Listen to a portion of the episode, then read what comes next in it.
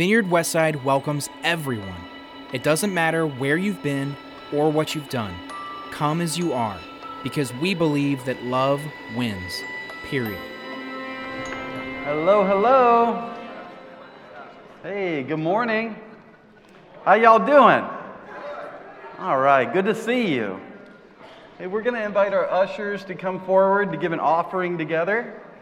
Um, just a, a reminder, you know, this is for, we're going to pass these bags along for anybody who would like to give towards the mission here at Vineyard Westside, the things that we do. But also the reminder that um, if, if you don't carry cash in your pocket or checks or anything, you can always give digitally. you can sign up to have, uh, you know, I do a, a direct deposit thing where it's every week. You can sign up for our church app, Church Center. Uh, if you search Vineyard Westside on either the, the Google Store or the App Store on, on iOS, um, you can just search Vineyard Westside and download our church app. It has messages on it, it has a Bible included, it has information about what's going on at the church, ways to get connected in groups. Um, it's, it's just a really good tool, and that also has uh, methods for giving uh, if you want to give through that. So we're going to pray. God, thank you for just the work that you do here. Thank you for thank you for spoiling us the way that you do. Sometimes we don't feel that way, and we just we just take a minute right now to recognize it. That you give good gifts to your children, that you take care of us, that you give us more than we need. And so thank you. Just pray that this offering would be uh, something usable for your kingdom. We pray that in your name, Jesus. Amen. Amen. All right, all right, all right. Well, we're going to jump into some things. What we're going to talk about today is uh, the process, the process between the promise and the payoff. That there's a process in between the promise and the payoff. Uh, Jim Cymbala, in his book Fresh Wind, Fresh Fire, he said, I'm scared of the thought that my life might pass me by without God doing something great with it. I'm scared of that thought. That my life might pass me by without God doing something great with it. Do you all want God to do something great with your life? Are you just looking to get through it? You got to want more than that. We got to want more than that. You have a destiny that is meant to be for you. There are plans that have been put in place for your life. Every one of those plans begins with a promise. And the promise, you know, we have lots of promises. There's a promise that, that He loves you. It's a promise that He loves you. There's a promise that He's never going to forsake you, He's never going to leave you, He's never going to stop hounding after you, He's never going to stop knocking at the door, waiting for you to open it up. All these different promises, but also specific promises about your life that there could be a promise that you're going to be you're going to be the one who breaks generational curses in your family.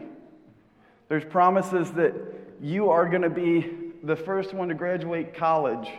There's promises that um, you might be the one who is going to you know, become a missionary and move to a place for the rest of your life and you're going to give your whole self to Him. There could be promises that you're going to be married and happy and find that soulmate.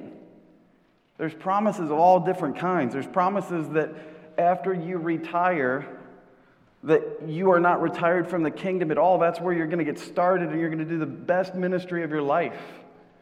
There's promises all over the place. Everything begins with a promise, and everything ends with a payoff.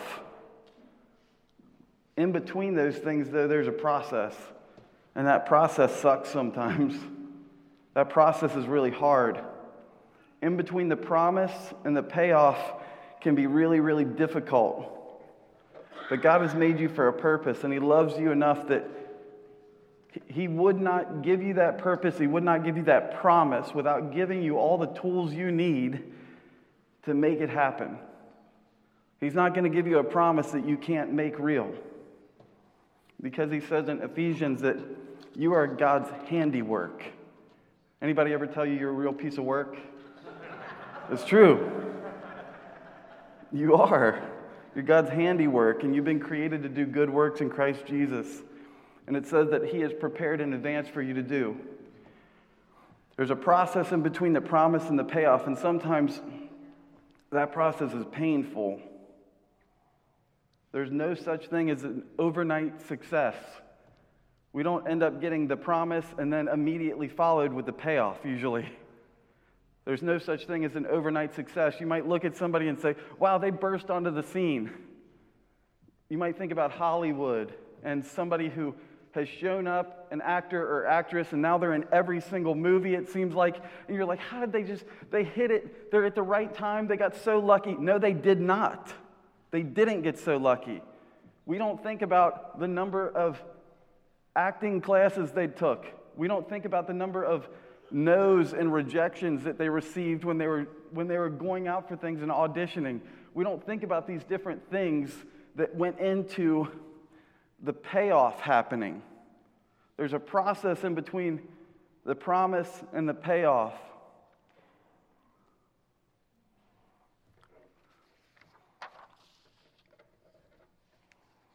When you think about Mr. Miyagi and the Karate Kid, that's what I always think of with it. Just that, that process of paint the fence, sand the floor, wax on, wax off, right?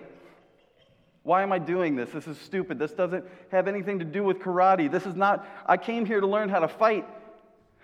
He says, Yeah, but this is the process of you. The process wasn't pointless, the process was the point. The process was the point of it all.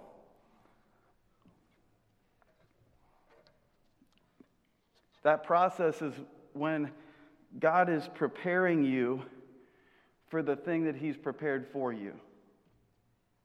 He's getting you ready for the thing that He's been working on for you to receive.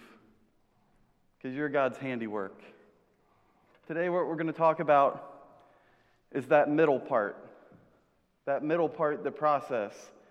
That in between the promise you receive from God, and also if you feel like you haven't received a promise from God, some of those I listed at the beginning that you have been created for His handiwork. That's a promise that He's never going to leave you or forsake you. That's a promise.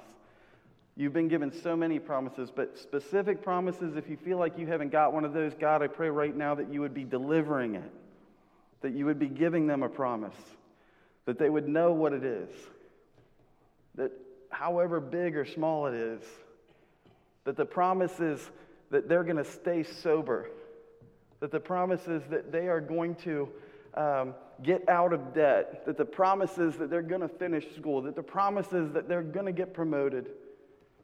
Whatever that promise is. We're going to talk about that middle part, the process in the middle of it. And the thing I always talk about with this is that it's a, a principle that we could call the path. The process, instead of calling it the process, let's call it the path. A principle is something that's like a law. It's something that's working all the time. This, this just happens no matter what. You can't turn this process off. The path can't be turned off. You're on the path. The path, though, it leads to different places. Every single person in this room, this is applicable for you. You are on a path. Some of you, you're going to get to that point of the payoff at some point. Maybe you've had some different payoffs where it came to be the payoff where you exactly what you wanted, you ended up there. The relationship that you wanted, you got it. That as far as your money goes, that you got to that point where you weren't living paycheck to paycheck anymore, and all of a sudden you're okay. And now you're able to save, and now you're able to bless other people. Maybe you got to that point where you're connected with God in a way that you wanted forever, and now you are. Maybe you got to that point where you did finish school, and now maybe you're going to go for your master's. Maybe you're going to do more. Maybe you're going to teach. Maybe you're going to just get that dream job that you wanted because you completed it. And then others of us will be in that place where we say, How in the heck did I end up here? How did I end up here? I had this idea, I had this promise in my heart, I had this thought of where I wanted to be, and what the heck happened? How am I here? What went wrong? The principle of the path goes something like this direction, not intention, determines your destination. The direction that you're heading, which way are you heading? I'm heading this way. That is going to determine where I end up, not my intention. Have you heard that saying that the road, the road to destruction is paved with good intentions? That, well, I wanted this to happen, but yeah, you wanted this to happen, but you kept heading in that direction, that other way. Direction, not intention, ends up determining your destination. Imagine that I'm taking a trip with my family to Florida. I've done this before. I'm planning for this trip. Everything is loaded up. We got the sunscreen, we got the flip flops, we got the bathing suits, all the stuff that we need. We pray together before we go that God, would you please give us traveling mercies? Our intention is that we're going to spend our vacation in Florida. The problem is, I'm horrific when it comes to sense of direction the worst you've ever known. I think I promise. Horrible with direction. I don't know why. And so instead of going the right way, I jump on I 75 north. And eventually I start noticing that the weather is not getting warmer. And eventually I see a sign that says Michigan. and I can't figure out what went wrong. We prayed and everything. The thing about it is, though, I need a map. I need a map. I need a GPS. I need a, a partner who's telling me the right way to go. I need something. They cannot sleep at the beginning. We can't leave in the middle of the night where they start off sleeping. I will get us in trouble. Dumb and dumber. You went a quarter of the way across the country in the wrong direction. My intention was one thing, but the direction was the other way. I talk with people all the time who have all sorts of intentions.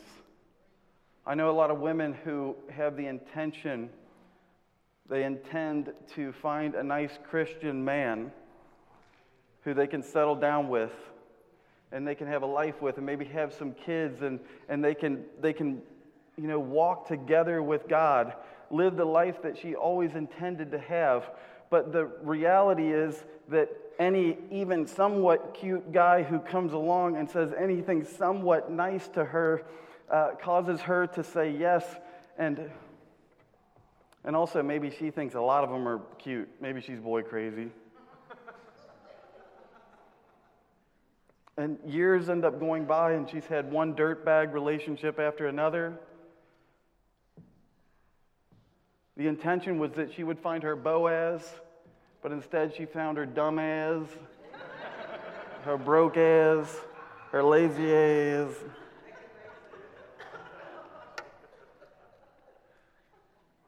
And she's asking herself, why is this happening to me? How did I end up here? What, what went wrong? I intended to find a good Christian man to spend the rest of my life with, but she's on that other path. That path goes somewhere every time. It goes somewhere every time. That's because direction and not intention determines your destination. It's the process in between that promise and the payoff. Sometimes we get mixed up in the process. I remember uh, my dad always saying, you know, usually after I did something stupid, um, the one that comes to mind is I bought my first car early. I actually bought it when I was uh, before I was 15, even, because I had been saving up and a good deal came along, and I got a 1985 Honda Accord, and it was sweet. It only, it only, had, one, uh, it only had one mirror on the, on the driver's side, it, factory. It didn't come with a, a, right, a passenger side mirror. That wasn't even an option. This car was bare bones. It did not have power steering, just like by design. And so it was super hard to turn the wheel. Anyways, I love that car. And I couldn't wait to drive it, so much so that I stole it when my dad was not home. And I drove it around when I was 14 and 15, very stupidly. And we did stupid things with it. One of those being friends and I found black ice in a parking lot and we decided to get, it was a five speed. We decided to get it all the way through every gear, see what the speedometer could get up to 150 miles an hour. And then we hit a spot in the pavement that was not iced, and I ripped the axle out. Me and my hillbilly friends had to tow it back to my apartment using rope and try to put it back into a parking space so my dad wouldn't know. And then when we went to take driving practice together, all of a sudden it was just broken. I don't know what happened. My dad knew what happened right away, somehow.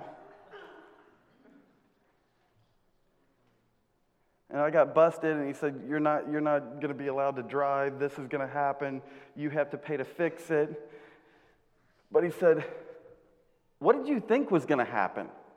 What did you think was going to happen? I'm like, I don't know. I was just kind of hoping I wouldn't get caught, that it would fix itself somehow, like without anybody doing anything. I was hoping that this, I was hoping that this, I was hoping that this. And I remember him saying, Well, how about you hope in one hand and you expletive in the other, and you see which one gets full first? because one has substance and one doesn't. Sometimes hope has great substance. This was not that hope. The path always wins. It's not the thing that you hope for, dream about, or intend to do. It's the path that you get on that will always lead you somewhere. Matthew chapter 7, Jesus talks about this path going to narrow or wide gates. He says that we're to enter through the narrow gate. For wide is the gate and broad is the road that leads to destruction, and many enter through it. But small is the gate and narrow the road that leads to life, and only a few find it. Only a few find it. Not all of us are going to find it because a lot of us are going to get on that wrong path. That's the easiest path to get on. The path to stay on that leads you to the payoff is hard, it's difficult, it's painful a lot of times. How many of you, maybe you have parents who always said that they wish they could go back to when they were 20 again or 30 again? Maybe you do. Maybe you wish you could go back to when you were 20 or when you were 30. Um, it's not so that you can party. It's not so that you can just have a good time and you're not sore anymore. Man, I'm 40 now. It feels like I was in a car accident a lot of times when I wake up. You ever pull a, you ever pull a muscle vacuuming? Like, what did I do? But going back to when you're 20 or 30, it's not so that you can party or feel young again. It's because you know that you could choose some different paths this time. And if you have kids, you know that it's that, it's that place where you say that you could do as I say and not as I do. And when you're a kid, you're like, how does that make any sense? You're being a hypocrite. And you're like, that's because I have blown it. I have blown it many times in many different ways, and I would love for you to not have to blow it also. Sometimes they say that's the difference between knowledge and wisdom, that knowledge is uh, going through the pain and having to learn through it, and wisdom is learning from somebody else's pain and not going through it. Why do we take the wrong path in life a lot of times? Why do we mess up the process? I think it's because things come along that end up capturing or grabbing our attention and causing us to veer.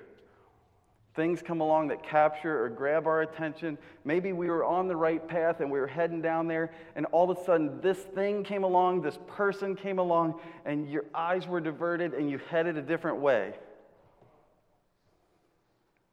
There are things in life that end up capturing your attention. When I was 18 years old, my life was on a certain path, and it wasn't good. It wasn't a good path at all. And I was stealing, and I was I had made a decision that I was going to do whatever I had to do to never be poor again, and I didn't care if if that harmed other people, and I was just going to do whatever I had to do, and and see where it ended up. And I was secretive, and I was living in a life of complete sin, and so many of my friends had no idea what I was up to whatsoever. I was buying lunch in high school and I had hundreds of dollars in my pocket paying for friends along the way. They're like, Where did you get that? I'm like, hey, I found it. And I was on a certain path. And then I met this girl named Allison. And she captured my attention and she grabbed my attention. And suddenly I was doing things that I didn't normally do, stuff I wasn't used to. I was being good. And my path changed because I didn't want to be on that anymore. I knew it wasn't going to, it wasn't going to work with her. Eventually, it was going to lead to her being out of my life, and I couldn't stand that thought. And so my path changed. I got married. I got married when I was 20 years old, which is too young to get married. But some of us need that. Just like some of us need to go into the military, and it ends up being the thing that, that sets you right. And I got married at 20. My path changed, and it's good. And we're going to celebrate our 20th wedding anniversary next month, which is crazy. Thank you. And because of that path, three different people exist who didn't exist before. And they're fantastic kids.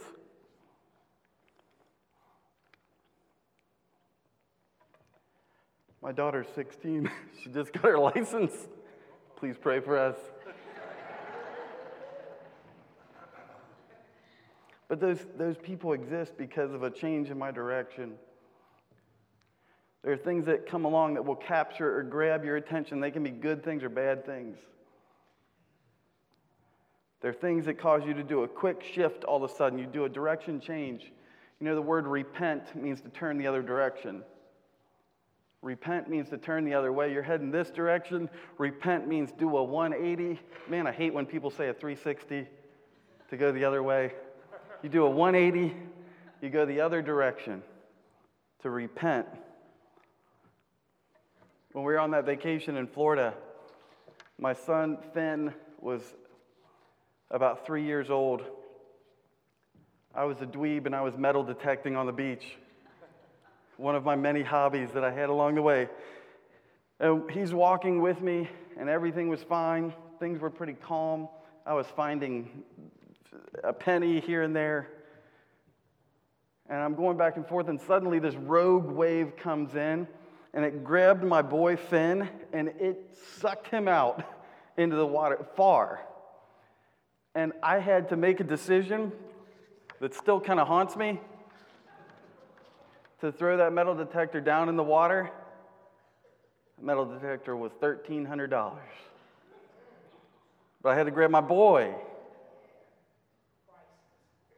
Had to grab him. Sometimes something comes along and you gotta you gotta change direction. You gotta have a quick shift on something. And it was worth it. He's a pretty good boy. The metal det- detector did not survive. Proverbs chapter 7, it says this with per- persuasive words, she led him astray. Any of you ever been led astray by a him or a her? Oof. With persuasive words, she led him astray. She seduced him with her smooth talk. All at once, he followed her all at once. quick shift, change in direction, heading this way. Mm, I like what she's saying. I like what she's doing. I like what she's wearing. And you shift. And it says, like an ox going to the slaughter, like a deer stepping into a noose till an arrow pierces his liver, like a bird darting into a snare, little knowing it'll cost him his life. Now then, my sons, listen to me. Pay attention to what I say. Do not let your heart turn to her ways or stray into her paths. Some of you might be with somebody right now that you need to get the heck away from. Some of you might be with somebody right now that today you need to, to make a change. That you keep making excuses for him or for her. And you're letting your life be diverted completely because of him or her. Do not let your heart turn to her ways or stray into her paths. Many are the victims she has brought down. Her slain are a mighty throng. Her house is a highway to the grave, leading down to the chambers of death.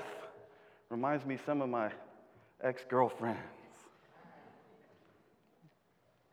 Geographically speaking, uh, you cannot get to where you want to be unless you know where you are to begin with, right? Like if you're trying to map something out, your GPS will do it automatically now. It'll figure out your location you are to set up the route for you. But before that, you had to know where you were. I'm like, am I in Michigan? You need a reference point. The same way, though, you need to have that reference point in the rest of your life or you're willing to admit where you are to begin with. Some of us have to take that inventory, that what is the moral inventory called? The where you have to take the inventory that's rough. Come on, the 12 steps. Anybody? Step 4, what is it? Take a fearless moral inventory. That one is rough. That one's rough. That's the one where you're looking in the mirror and you're saying, This is who I am. This is what I lack. This is what I've done. This is who I've hurt. This is the things that I'm doing wrong. These are the addictions I have. These are the, the parts of my heart that are dark. It's that fearless moral inventory. Sometimes you got to know where your reference point is.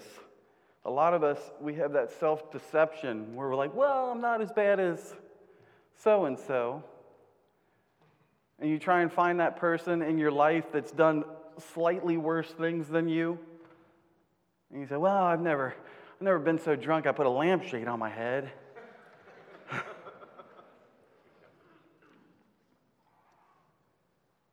Wise people look as far down the road as possible when they're making decisions. They don't just let them happen. Um, Because the thing is, we don't, we don't drift into good decisions, we don't accidentally end up there. If we're in a canoe we're going to be taken somewhere. We're going to be taken somewhere, and if it's not the place that is good, you have to steer. You have to take control of it. I have never been in a canoe that just automatically went to where it was supposed to go. I end up in a tree. when I was nine years old, I was in a canoe, uh, and I didn't know what I was doing. I didn't know how to steer. I ended up going astray. I hit some rocks and some branches and I was flung out of the canoe. The canoe was, I started going down the river. The canoe came dislodged and it hit me and broke three of my ribs. And the worst part was that the current was so fast. I was flying down and I grabbed hold of a branch, and immediately my swim trunks went down to my feet. and I decided that I was just gonna die rather than hang there because I immediately imagined being rescued with no shorts. I was like, I guess I'll die. And I just let go.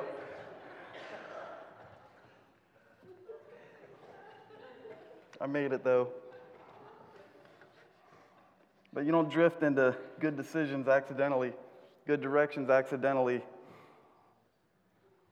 You got to discipline yourself, prioritize yourself to get to that place that you're wanting to go. Proverbs chapter 3, it says, In all your ways, acknowledge him. Talking about God. In all your ways, acknowledge him, and he'll make your path straight. He'll make your path straight. Acknowledge him means give attention to him, pay attention to him. You know, a lot of us get led astray because something caught our attention the other direction. We were heading this way, but we, our attention was caught, and we went, Well, that seems interesting. We head that way, even though it's the road to destruction. It says, acknowledge him in all things. It just means give him your attention, pay attention to him. How do you do that? For me, that is asking God, what's the wise thing for me to do? What's the wise thing for me to do? I want to do this. I want to do the easy thing. I want to do the thing that is, um, you know, short term pleasure, long term pain. I want that. I want that quick fix. I want that thing that brings dopamine to me. And I'll grab at that a lot of times. But if I stop and I say, God, what's the wise thing for me to do? What is the wise thing for me to do? That's how you give attention to Him. That's how you pay attention to Him. For you guys who are here today, just this act of you being at church today, that is giving attention to Him. That's paying attention to Him and it brings you a step closer to that destination of being close to God. It's a discipline that you do. And so if you if you miss church, you know, I don't ever want to guilt people into saying you need to be at church, but you kind of need to be at church. That's what I tell people all the time. If they're new, I just say, keep coming back. Just keep coming back because it's a discipline and it will end up getting you there where all of a sudden you are closer with God because of it. I was a wrestler in high school, and for a while it didn't capture or grab my attention at the beginning, and I hated it. And the beginning of it in ninth grade, we had to go through conditioning, and conditioning meant throwing up for a whole bunch of us who just weren't ready for it. And they said, okay, for the first day, you're going to run two laps. We're like, what are laps? quarter mile laps. You're going to run two of them. My friend Eric and I, we were in the back of the pack and we're like starting to walk again, and then we're getting whistled at, and we got to try and run and pretend to run, but we're, we're going walking speed. And we both threw up in the garbage can. And I just thought I didn't like it. I had to get to the point, though, where I was giving my attention to it. And I was like, you know what? This is not going to beat me. And I can't just hope to be in shape one day. I can't just hope, because they said next week you're going to run three. And the week after that, you're going to run four. And then you're going to run six. I'm like, what happened to five? I couldn't just hope to be in shape. I had to give my attention to it. And so we started weightlifting, we started running when we weren't having practice. And we said, we're not going to puke in any more garbage cans.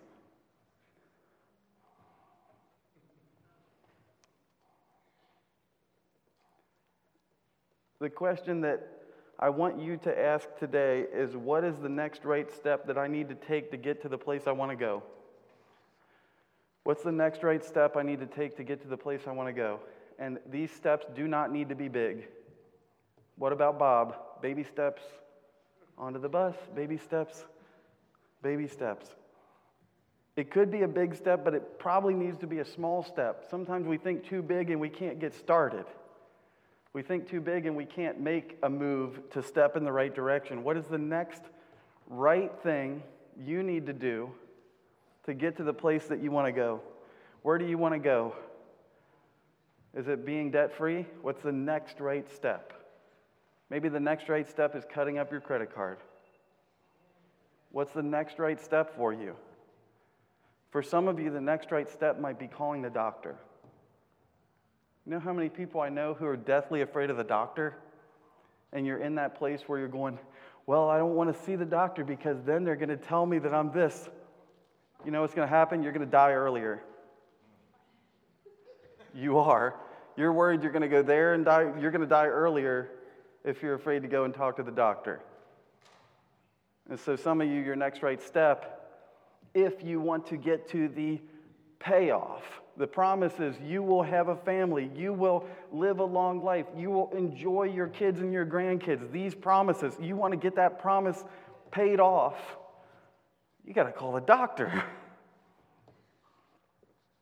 For some of you, the, the next right step is to go to AA.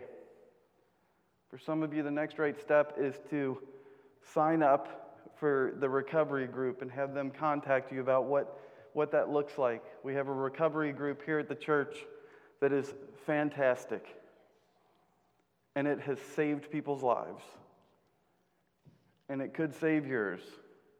For some of you, the next right step is to ask her out. Your next right step could look like a lot of different things. For some of you, the next right step is to get baptized. We're going to have baptism service soon. And we're going to talk about what that looks like and what it means and, and teach on that. And for some of you, that's your next step in your faith. What's the next right step that I need to take to get to the place I want to go? Matthew 7, it says, Enter through that narrow gate. For wide is the gate and broad is the road that leads to destruction, and many enter through it. But small is the gate and narrow the road that leads to life, and only a few find it. We in this room are those few. We're the few who can find it because we've been given a point of reference. We've been given a map. We've been given an idea of the destination. We have been given insider information about where we can go. And I believe fully, fully and completely that Jesus has the best possible life that you can have, the best one that there is. He says in John chapter 10 that the thief comes to steal and kill and destroy. I have come that they may have life and life to the full. Life to the full, not a life where you're going, well, I just, I have to be a good boy or a good girl because I'm a Christian. Jesus says, I have come that they may have life to the full. And that means adventure, it means danger, it means excitement, it means glory, it means living on a different level than other people. That's what we're promised. I want to get that payoff. Let's pray. God, thank you for thank you for giving us promises on our heart. I just I don't know why it's in my head right now, but for some of us that we are we're given the promise that we will be a father. And we'll be a father that our father wasn't. Because we can learn from you, the heavenly Father. And you are good and you give good gifts to your kids. And you love us, and you have your arms wide open. Even when we screw up and we try to run away, you are standing there with your arms wide open, not even just standing there, you're running towards us.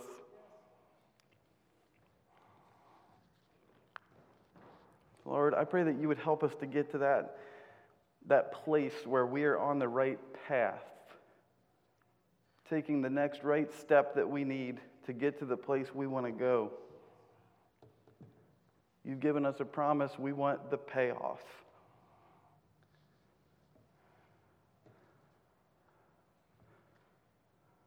We love you, Lord, and we thank you that you have a better way for us, that we don't have to just figure it out on our own.